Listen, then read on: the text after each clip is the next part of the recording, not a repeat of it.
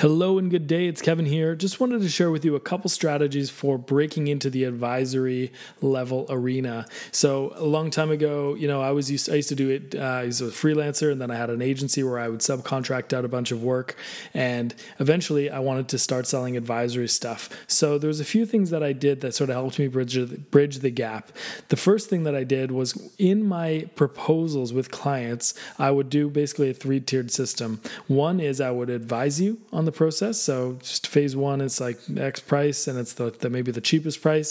I'll advise you in the process, but then it's up to you in terms of how you want to implement it or who you want to do it. So uh, maybe I'm there to make sure you make the right decisions, or maybe even I help introduce you to people who can do the work for you. But I basically advise you on the best process for doing so.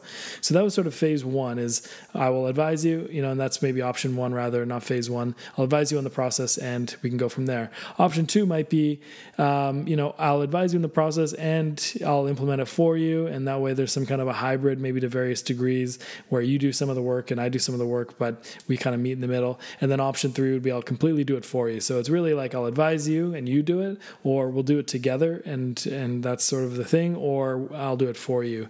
And that's a really nice way to at least start and see that maybe those clients that can't afford for you to do everything for them, maybe you can give them the advice, the structure, the guidance to um, to start to uh, you know as part of like a phase one or a smaller piece of a larger engagement.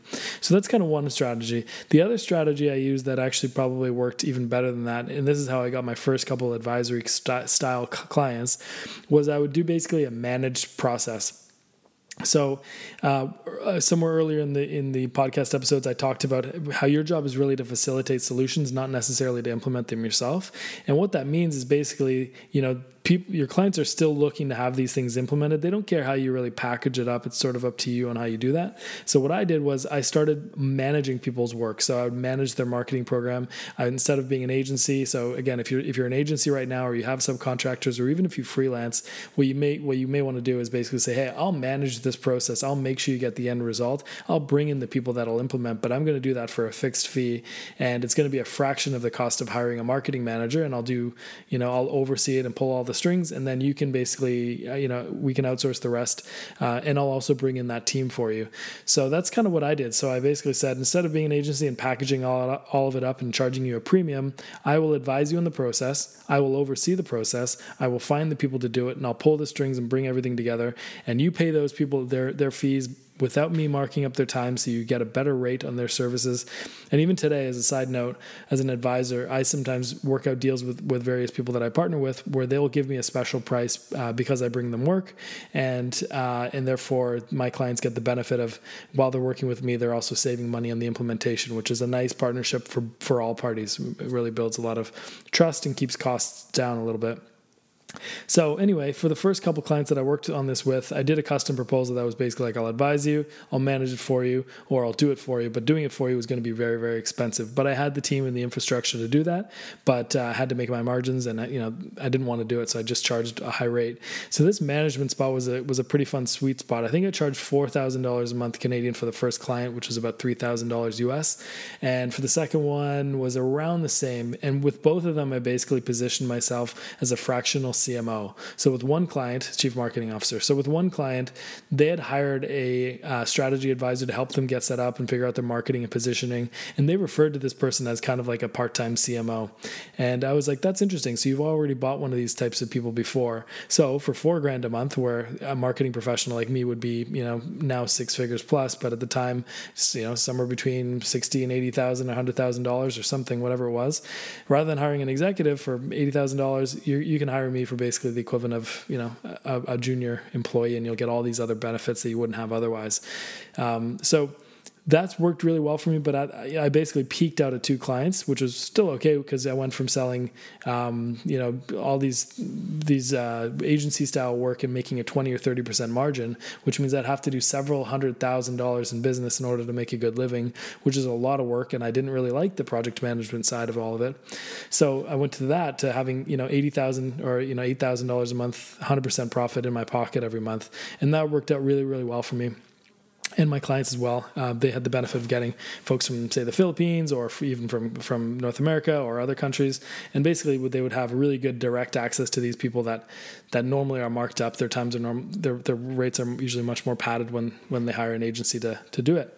So uh, all that is to say is really, you know, if you want to transition, let's say you're doing work for clients right now, you know, if you can piece off that a piece that says, hey, either I'll advise you, I'll manage it, or I'll do it for you, and then see if they go for one of those options because that might be a more appealing option. You know, have a have a minimum engagement of you know six months or so, uh, just so that it makes up for that time that you're putting in. Um, but that's been a really good option for me. And then, and then, yeah, that, that management piece, that fractional, you know, thing, I positioned it, I price anchored it against the value of hiring an employee.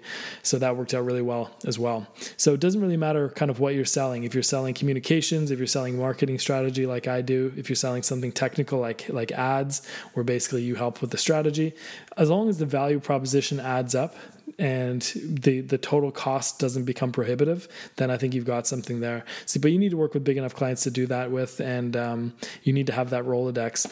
But if you need any introductions or recommendations to people that you you know like developers, designers, what have you, let me know. I'm happy to make some introductions to some qualified folks if that helps you run your business better. But yeah, those are just some strategies that worked really well for me.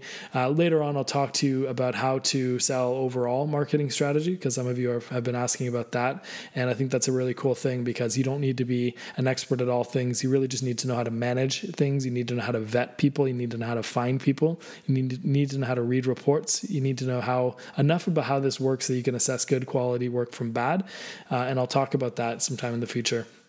So I hope these two ideas helped. Is you know if you want to sell advisory services, one package it in, in as one of your options. Maybe it's the lower price option, and then you introduce them to an implementation specialist or a developer or whatever or what have you to, to do the work, uh, which can work really well. Frankly, though, it it works best when you're doing an overall marketing strategy and being a T-shaped expert like I am, where I'm an expert in say web design and development, uh, really helps because you know I don't have to be a deep expert in all of these fields. I just have to know enough about business and I need to know enough about uh, the other stuff. So, um, you know, that's the direction I recommend going. Although, if you are a master at something technical and you work with big enough clients, that can work really well as well as a layer, as a buffer.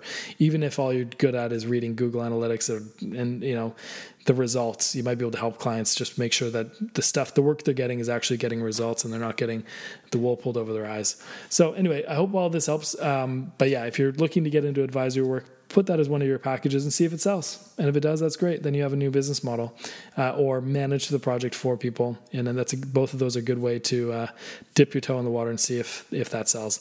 I hope this helps. I've got so many more thoughts on this kind of thing, this kind of world. I think I'm going to talk more about how to become a strategy advisor and how to sell your advice in your head, not your hands. Um, and so if you're interested in that, let me know in the comments. Let me know what questions you have because I got lots of ideas. Talk to you soon. Thanks.